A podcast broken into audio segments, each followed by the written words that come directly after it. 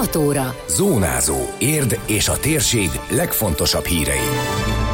A második teszt is negatív, újra nyithat a Romics laborja. 11 milliárdos beruházást hoz Sóskútra egy koreai cég, és bővülhet a Török Bálinti Sportközpont. Trianon 100 konferencia, különleges fotókiállítás és könyvbemutató a Földrajzi Múzeumban. Köszöntöm Önöket, Szabó Beáta vagyok. Ez a Zónázó, az Érdefem 1013 hírmagazinja, a térség legfontosabb híreivel. Karanténba került a Romics főigazgatója, a labor viszont kinyithat. Bárány Zsolt Zsolt az Érdi Szakorvosi Rendelőintézet közösségi oldalán tudatta, hogy tünetei nincsenek, de egy vele egyháztartásban élő családtagjának pozitív lett a koronavírus tesztje. Mivel ezáltal kontakt személyé vált, a hatóság elrendelte a járványügyi megfigyelését, és ez idő alatt Szakács Ferenc orvosigazgató vezeti az intézményt.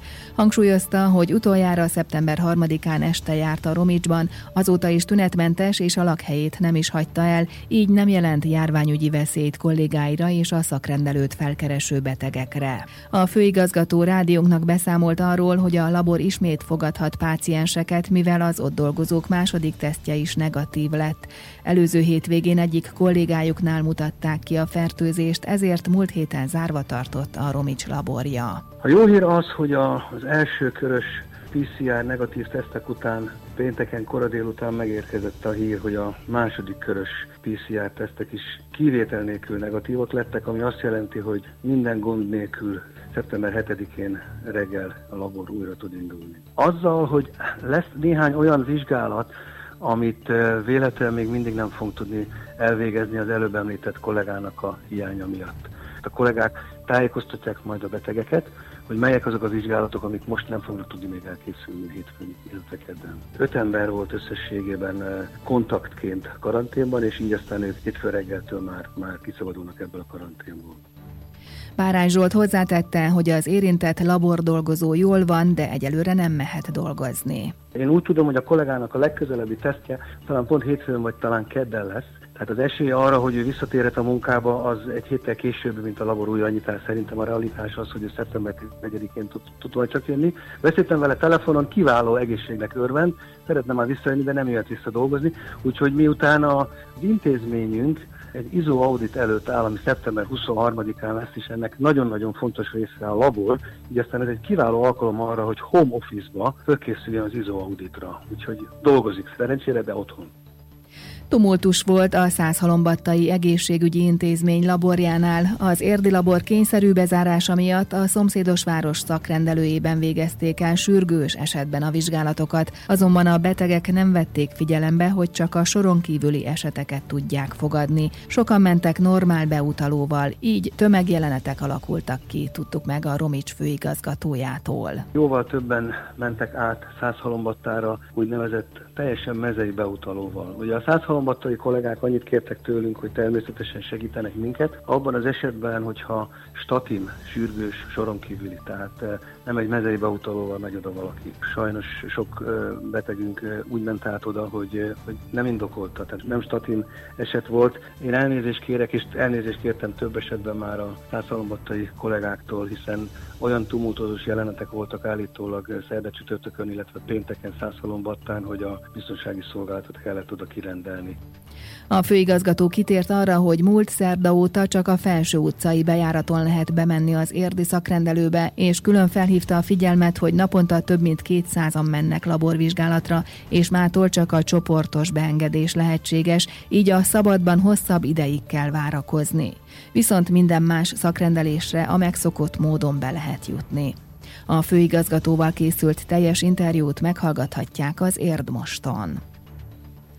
A lehetőségekhez mérten fontos betartani a közoktatásban a minisztérium járványügyi ajánlásait, erről a térség országgyűlési képviselője beszélt érdi tájékoztatóján.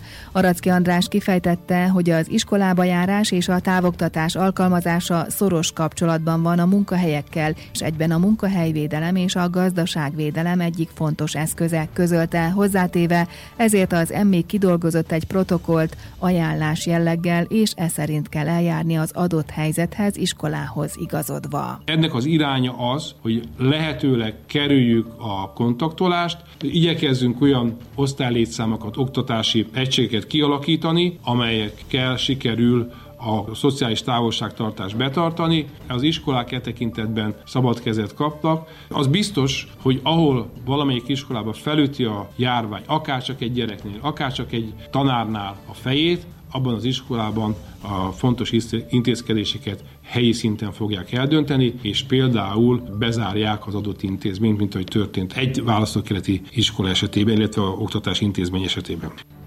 Az országgyűlési képviselő a választókerület településeit érintő beruházásokról is beszámolt, így a Sóskuti Ipari Parkban épülő gyáregységről. A Dongva nevű koreai cég egy 11 milliárd forintos beruházást fog foganatosítani Sóskúton. Ez mintegy 90 munkahely teremtését jelenti. A beruházás a magyar állam, a magyar kormány támogatását élvezi. Ez egy olyan koreai cég, amely részt vesz abban a lázban, ami a gépjármű meghajtáshoz szükséges akkumulátorgyártás egyik eleme. A elképzelések szerint a további fejlesztésekre is készek lesznek. Aracki András tájékoztatása szerint a kormány augusztusban rendeletben döntött a Török Bálinti Sportközpont továbbfejlesztésének támogatásáról. A városnak 49 millió forintot biztosítanak arra, hogy előkészítsék a több milliárd forintos beruházást, amelyben a tervek szerint szálláshelyek, tekepálya és egy 50 méteres uszoda is megvalósul. Az ügyben még szükség van a Török Bálinti képviselőtestület döntésére is. Trianon 100 a Magyar Földrajzi Múzeumban az első világháborút lezáró és Magyarországot tragikusan érintő békeszerződés századik évfordulójára emlékezve szervez többféle programot az Érdi Intézmény. Mint az igazgató helyettestől megtudtuk, szeretnének néhány programot bepótolni, amelyek tavasszal és nyáron elmaradtak a járvány miatt. Ezek között júniusban lett volna konferencia és kiállítás a Trianoni évforduló kapcsán, amit kedden tartanak meg.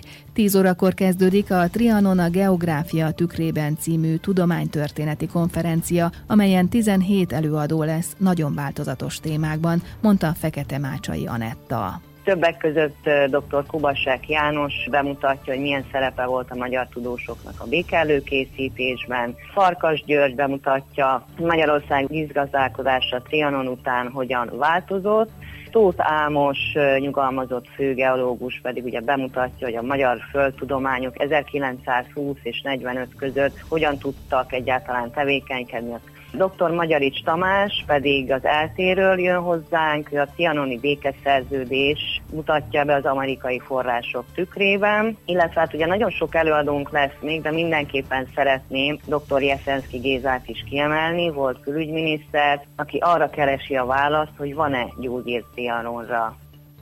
Az előadások után két könyv bemutatóját tartják Jeszenszki Géza az Elveszett Presztízs, illetve a kísérlet a Trianoni Trauma orvoslására című köteteiről Kubasek János, a Földrajzi Múzeum igazgatója beszél az érdeklődőknek. Ezen kívül egy időszaki kiállítás is nyílik Trianon 100 címmel, amely 22 fénykép segítségével, különleges grafikával, látványvilággal mutatja be az első világháború előtti Magyarországot, ismertette Fekete Mácsai Anetta. A múzeum igazgatója tart majd tárlatvezetést. Ezek a képek nem az Trianon évében születtek, hanem az azt megelőző időszakban, 1902 és 1914 között, ami ugye a Magyar Földrajzi Múzeum saját gyűjteményi anyaga. A kiállítási képek kicsit úgy néznek ki, mint amikor egy üvegdia összetörik. Ugye ez nem zavarja a látogatót az élménybe, de ugye az maga a keret, maga a kontúrok kicsit azt próbálják sugalmazni, hogy ezek a boldog békeidők mennyire törékenyek voltak. Illetve a másik érdekessége ezeknek a fotóknak, hogy nagyon élénk színvilág veszi őket körül. Ezzel pedig azt próbáltuk bemutatni, hogy ma is nagyon intenzív érzelmek kötődnek ehhez a témához. A múzeum igazgató helyettese kiemelte, hogy a járványhelyzethez igazodva nem az épületben, hanem a múzeumi kocsi színben tartják a konferenciát, és a benti tárlathoz kérik, hogy mindenki viseljen maszkot.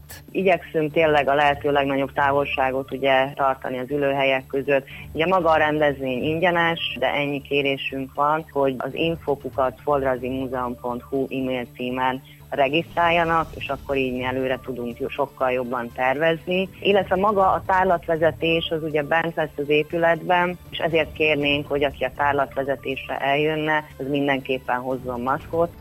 A Trianon 100 című tárlat január végéig látható majd a Magyar Földrajzi Múzeumban.